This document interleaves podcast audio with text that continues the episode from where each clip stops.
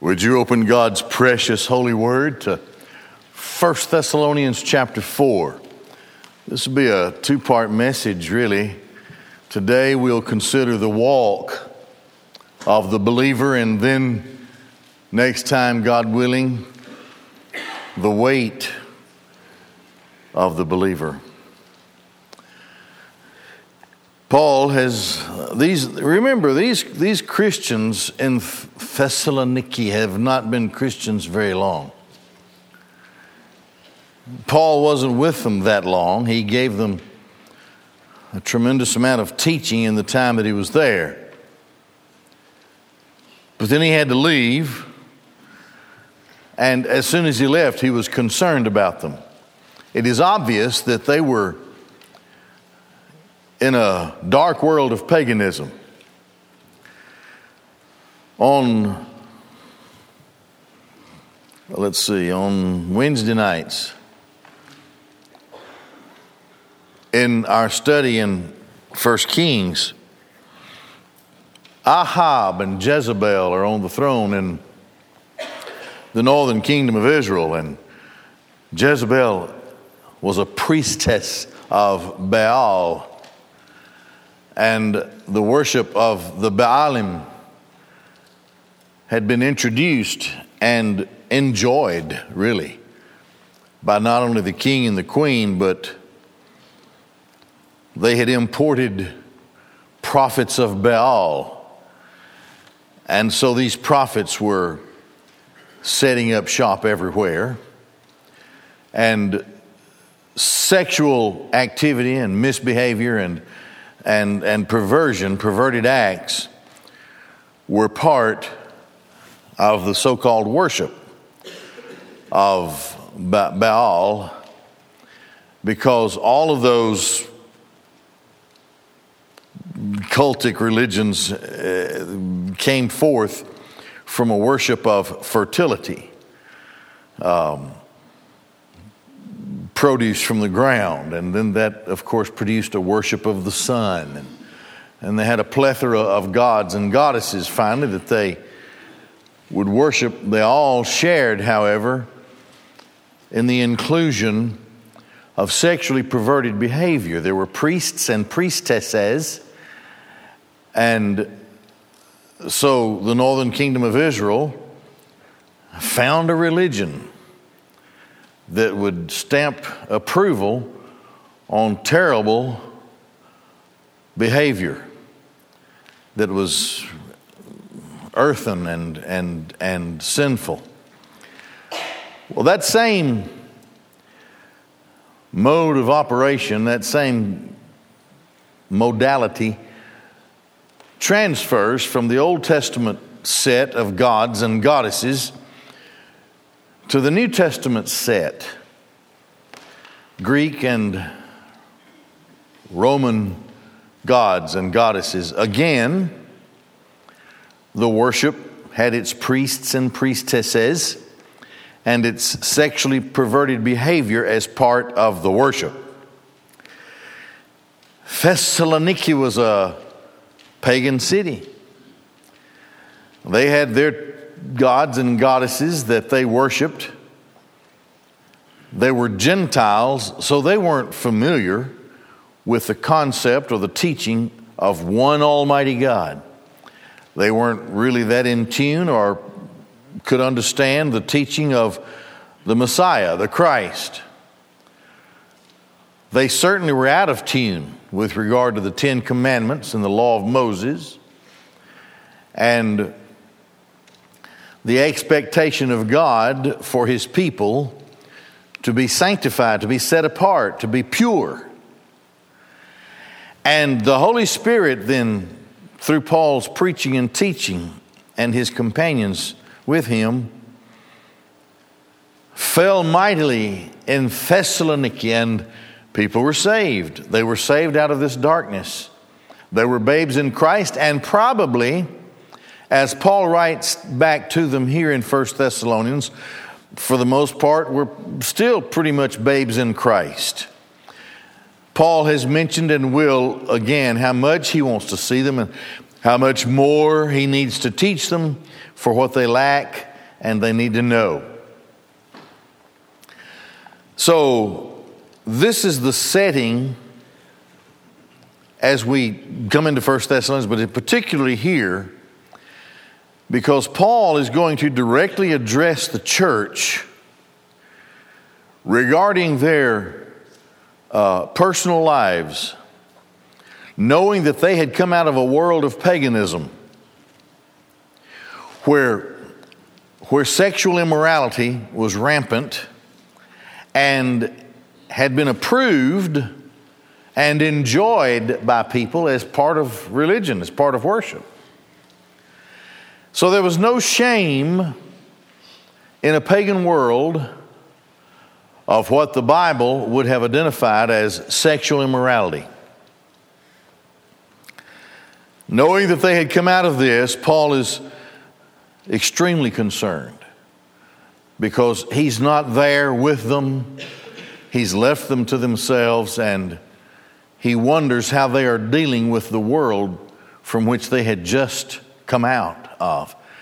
And so, in his deep concern, he, he mentions other things before he gets to this part. And so, Paul addresses the walk of a believer. The church in the world is distinct and, and separate from the world. The ideology of the world, the behavior of the world, what the world accepts, what the world believes, these are totally opposite of what the church believes and is taught. So, being in the world, not of the world, Christians find themselves overwhelmed by worldly teaching and principles and behavior. And a Christian is to maintain distinction from the rest of the world. So Paul addresses this directly, and I'll tell you, there's probably not a, a teaching that is as appropriate for the church, not just in America, but in the world, as this teaching uh, of Paul to the Thessalonians today. The walk and the way. First part is the walk. We should walk in holiness or separation. The word to be holy, I guess, the, the word in its original meaning speaks of a distinct separation. There's a difference between a Christian and the world. Generally speaking, the world has no problem with, uh, with lawlessness or, or sinfulness. The world, the world can't understand it. The world is dead in trespass and sin. Now, there are legal codes throughout human history from monarchs so as to try to maintain some kind of order in the midst of chaos. But even in the edicts that come from, from uh, government officials, however they may have been governed in whatever place during whatever time, they did not address, generally speaking, how an individual can sin sexually. You're woke up now, aren't you? So, walk in holiness, his exhortation. Let's look at it. Finally, then, brothers, we ask and exhort you in the Lord Jesus that as you received from us as to how you ought to walk and please God, just as you actually do walk, that you excel still more. Now let's break this down. They are in the Lord Jesus, they have the presence of the Holy Spirit, they're in Christ, and they are empowered in a way that the world is not empowered. And we have the shield of faith and the sword of the Spirit. We have, we have communication with God both through prayer and by His Word. We can receive it, we can be taught by it and fed by His Word, and we can walk with God, our hand in His, because we have the Holy Spirit in us. The world doesn't care anything about it. The world cannot understand the Bible. It means nothing to the world. They'll laugh at it. You try to teach them the Bible. Unless and until they are born again, the scriptures are meaningless to the world. The admonition here is to the church. When it comes to behavior, may I say, really the only authority we have in the church is in the church. And the church, under that admonition, is taught and, ex- and by exhortation led into obedience to Christ under the authority of His Word. And the Word has authority over anyone who claims to be a believer, has absolute authority over you. It's, you're, you're in a very dangerous and precarious situation if you think of yourself as a believer and, and live in abject opposition to the Word of God punishment will come if you are a Christian. If I live that way and punishment doesn't come, I would worry. I would worry that I'm not a believer because He will chastise His own. You in the Lord Jesus, you received from us how you ought to walk and please God, to satisfy God, to please God. The word, the word up there reskin, uh, to please. It, it means to satisfy God. This is our job.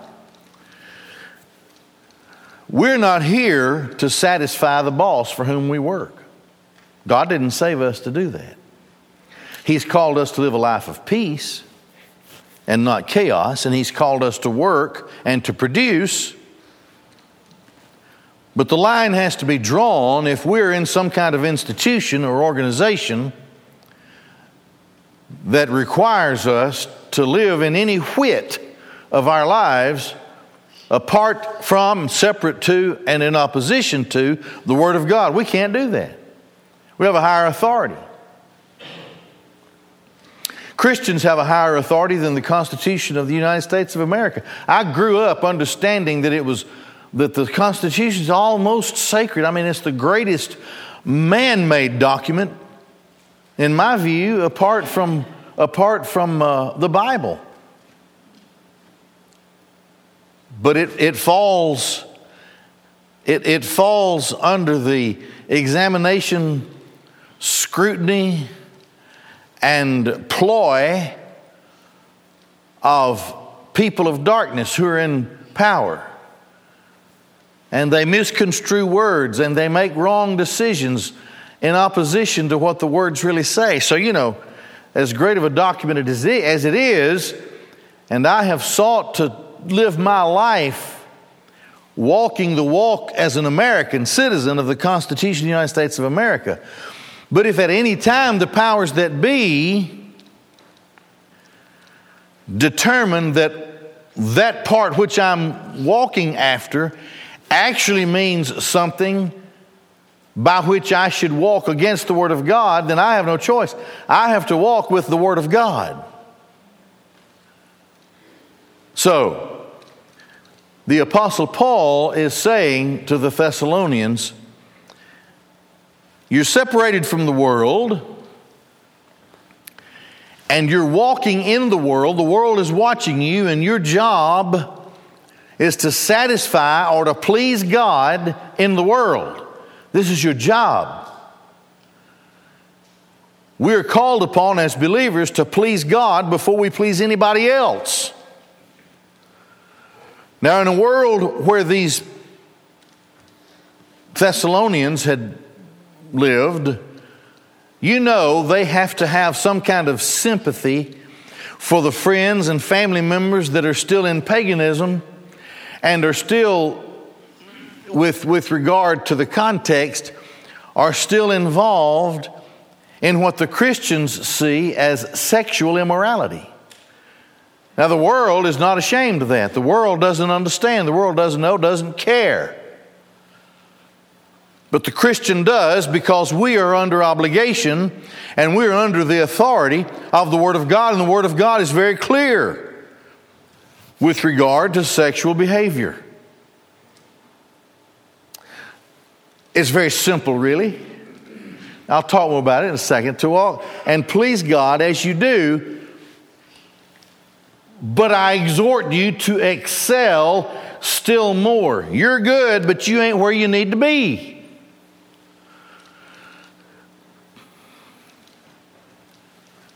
You need to abound in your walk over and above even where you are now.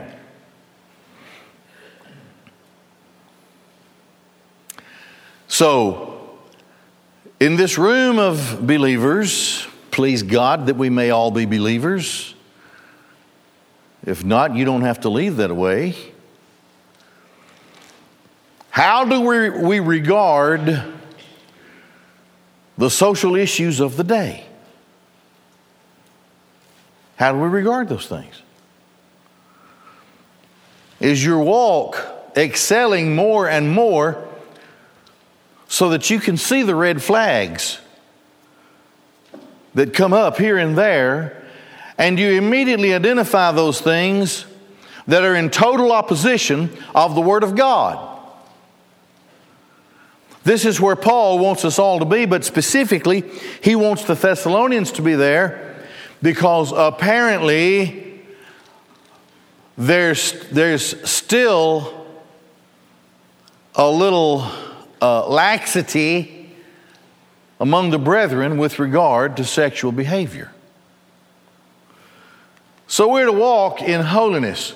For you know what commandments we gave you through the Lord Jesus. Now you can imagine the Apostle Paul, he really addresses it in his first letter to the Corinthians. The things that the Corinthians were doing, and Paul is appalled at what the church is allowing to happen with regard to sexual immorality and misbehavior. And he says, You're going to have to put those people away. That's what he says.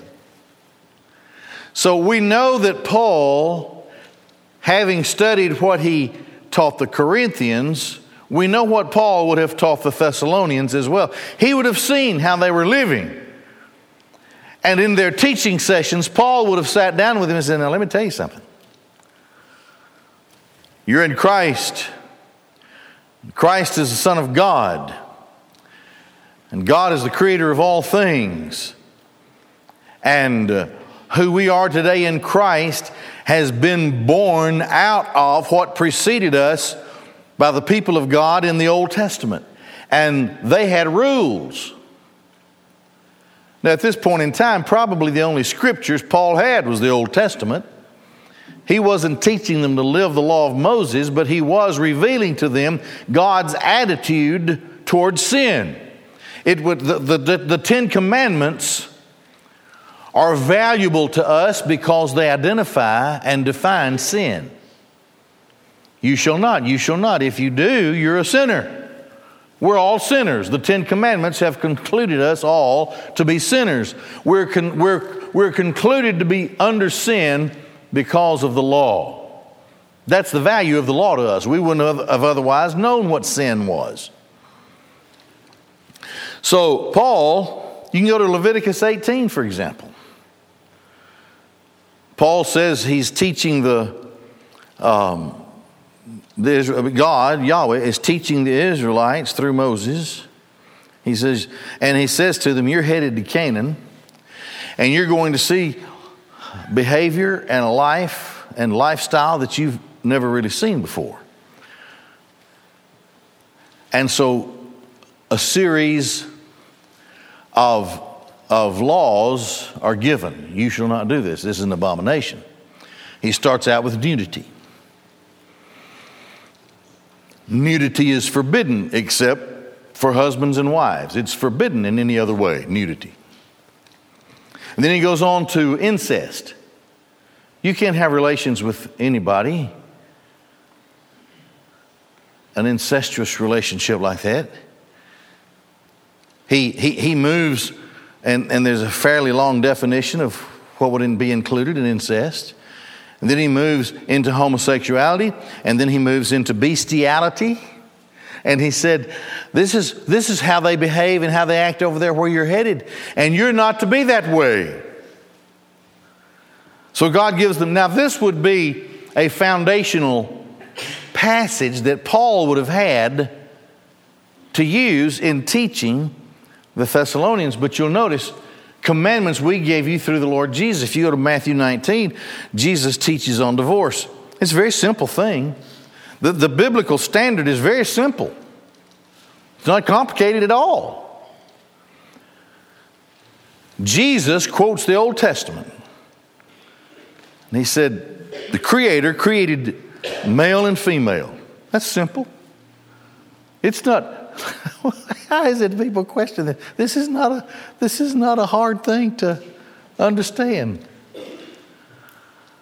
Male and female created he them. Male, two, that's it. And I'm like the Frenchman, vive la différence, right? But when they come together, Christ then teaches further. He says, And the man shall leave his mother and his father, and he will be bound to, he will cleave to his wife, and they will become one flesh. They make up mankind. And so God, from the beginning, establishes that his beautiful human race would be built on the family unit a man and a woman for one lifetime, having children and raising them in love and in admonition and under the scriptures and under the authority of God. And that would be passed from generation to generation. How could anybody misunderstand male and female? It's a simple thing, it's not difficult at all. Now, sin attacks it, the, Satan attacks it. Let's look at this. Through the Lord Jesus. So he could have drawn upon Leviticus 18. He could have certainly drawn upon Matthew 19, the, the teaching of Christ. Man and a woman. One man for one woman for one lifetime. This is the ideal of God. The New Testament, listen, hey, I tell you what.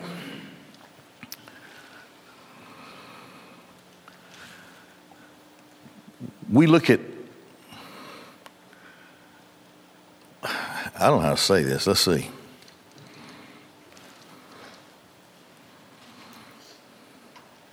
We're under a barrage.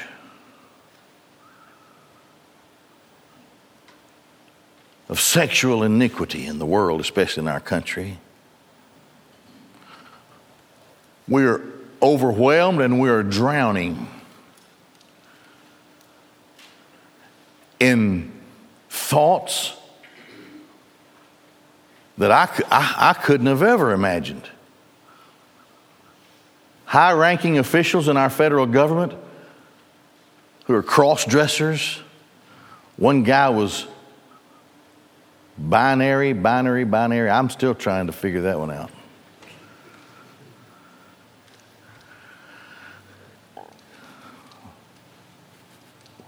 if, if we don't repent of this, we deserve whatever's coming. I'll just tell you. Now, look, this is the will of God, your sanctification. This is the will of God. Now, what is sanctification? It is to be separate to God apart from sin. So, in our lives as Christians, we should be growing closer and closer to God. We should be progressing spiritually in our lives so that less and less of the world has any meaning for us. This is our sanctification. Being separated more and more to God and away from the world and its ideology, its thoughts, its principles, whatever. This is the will of God, the purpose of God. That you abstain from sexual immorality. Porneus, porneus, porn, porneus.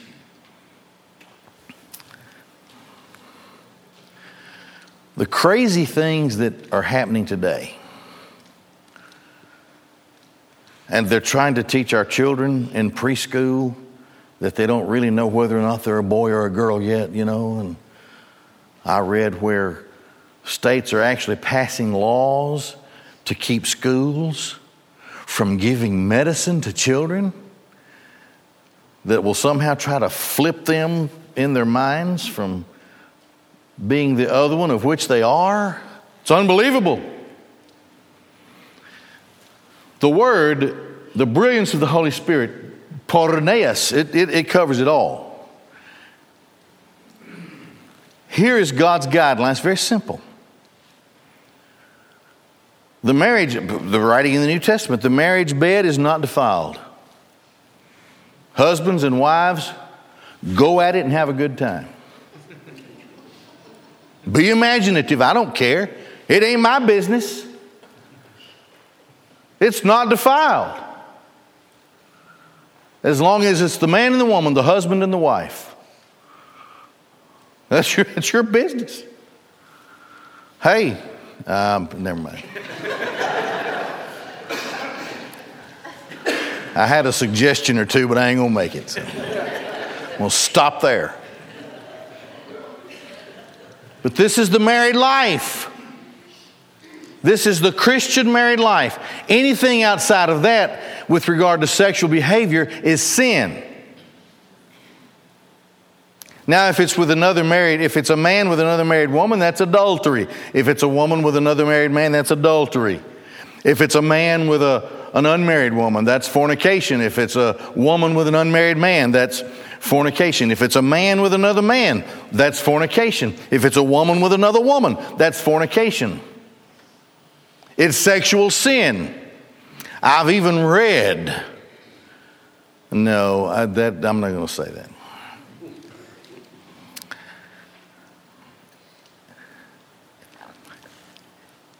If you commit, no, if you, this is where not using notes is bad.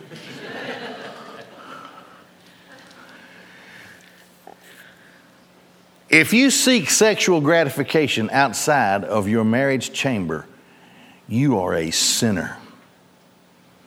You are in terrible sin, grievous sin. And that marriage chamber has to be a man and a woman. That's it. It's easy to define. It's easy to define sexual immorality. Porneus. It's easy to define. Anything else other than that is sin. Whatever it is. And here we live in this world where we are overwhelmed with sexual immorality, and it comes in every kind of way you can imagine.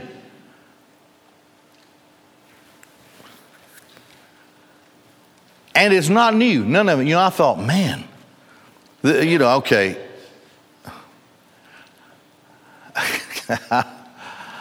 Look, I'm, I'm 71. I was a cop for 16 years, and I thought I had seen everything. Then I moved to Key West. and then I thought I'd seen everything. And then in just recent years, all of these definitions, these sexual so called definitions, and I thought, man, I got to tell you something I've learned. I, I, did, I spent a great deal of time studying the word porneus and how the Greeks in the Greek world expanded it. Whatever you can think of with regard to sexually perverted behavior, whatever, whatever you can think of. And I'm so afraid that there are still things that hadn't been uh, revealed yet or whatever. But whatever you can think of, there is a Koine Greek word for it. It's already been tried and it's already been, I mean, it's nothing new under the sun. I was shocked by that. Now, I could have brought a list. There were about 28 of them. I, can't remember how many were. Of the Greek words that describe various kinds of sexual misbehavior, perversion. Now, you'd think there'd only be two or three. But the general word is porneia. So the word there covers it all. It's the, it's the big word that covers it all. And here is the teaching to the church this is the will of God. Your sanctification, that you are separated from this, and that you abstain from sexual immorality, whatever it is. If it's not sexual behavior between a man and his wife in the marriage chamber, it is sexual immorality, period. Very easy to understand. That's not difficult. That's not hard. It's very easy to understand. So it all comes down under this. It doesn't matter how heinous it may seem or weird or whatever, it all comes under this sexual behavior, any kind at all, outside of the marriage chamber, is sexual immorality and comes, it comes under this broad meaning of porneus. Can't get any plainer than that. The Thessalonians needed to excel a little more. And here's the world that we live in people enjoy it.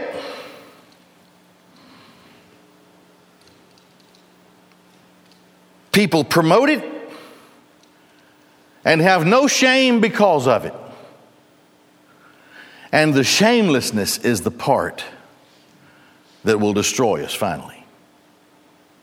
To be that stone cold in the presence of unbelievable sexual immorality.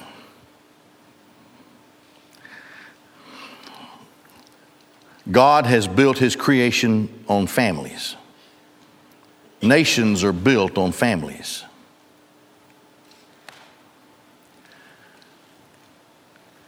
Our societal structure is devastated sooner or later if we collapse in any way into porneus and we don't care anything, it's okay. Let them do what the. This is where the church is failing today. The church is trying to agree with the world and trying to appear loving to the world when in actuality they are stamping a ticket for the world to go to hell. We start with who we are. Individually and as a church. That's, that's where it starts. This is it.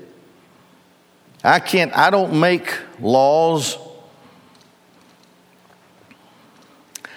I'm not involved in the behavior of the world. I'll preach the Word of God. It will affect some, many it will not affect. But I will preach it and teach it as long as I can. And God will make it have an effect according to the way He sees fit by His purpose and will. This is my job. I can't police the world, but I can, on the authority of the Word of God, stand up and condemn within the church what the world is doing and warn the church. This is not for us. We are warned in the scriptures that this will destroy us. Our f- sexual sin destroys families, destroys husbands and wives and children, it destroys families. And families are never the same. And when that happens, it begins to put cracks in the nation where we live. And those cracks get bigger. And then, and then comes along the lackadaisical attitude that, you know, just do whatever you, just whatever, just, you know. That's terrible. To be unashamed and to think that we as a church could include anything that the Bible calls sexual immorality. Entire denominations are crumbling in this world. The Church of England will collapse because of its recent decisions. The Bible is very clear and plain. We have no other authority. We have no higher authority. That's it. The Word of God. The Word of God is given to us. This is the will of God so that we may know God. Get to know Him more, and the more you're around somebody, the more you get to know that person. So you talk to God in prayer and you read His Word, and the Holy Spirit then begins to open up the definitions of who God is as you can receive it. You become closer to God. You become stronger in your faith. This is who we are, that we may know God. As, as, as Paul said to the church at Philippi, that I may know him and the power of his resurrection. This is, this is us. This is who we are. Number one, we are commanded to abstain from sexual uh, immorality. So, those of us in Shiloh, we have to, we have, to have a determined understanding biblically of sexual immorality. And we must abstain from it, not just physically, but emotionally and, and, and mentally, to abstain from it. This is not who we are. This does not define a Christian sanctified and in the will of God. But he goes from there. I'm not sure I'm going to get through with all this today. That each of you know how to possess his own vessel.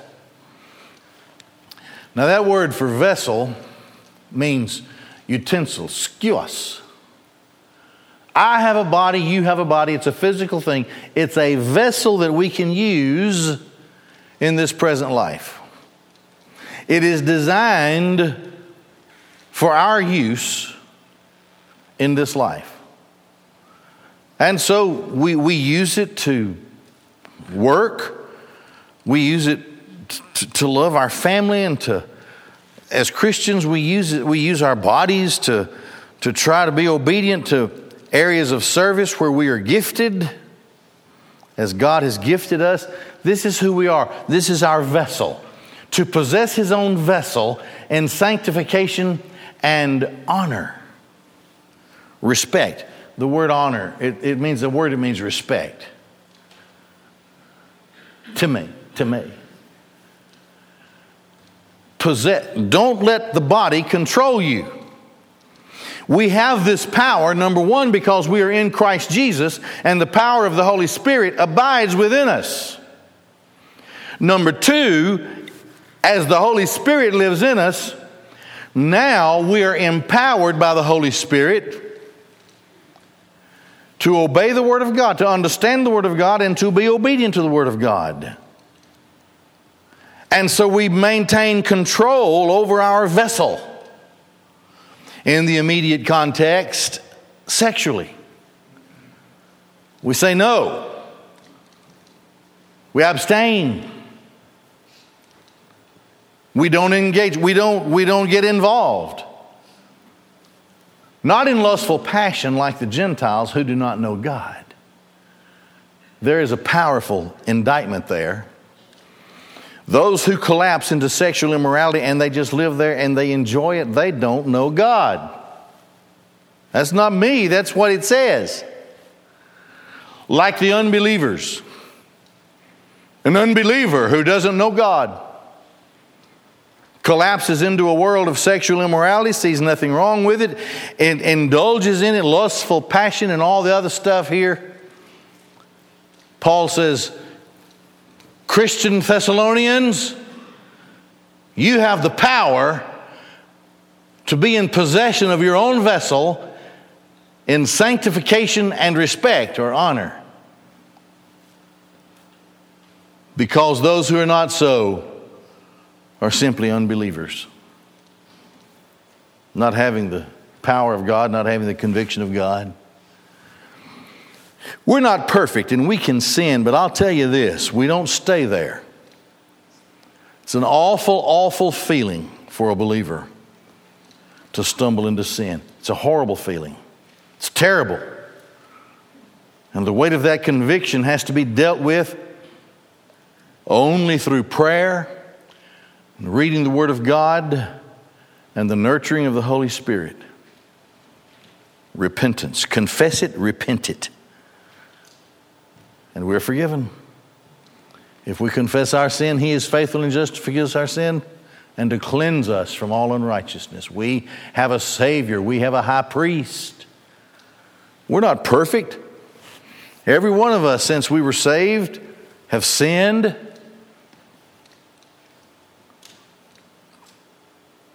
But bless God, we didn't stay there. We came out of it by the power of God because we belong to Him. That's because we know God. But these others who just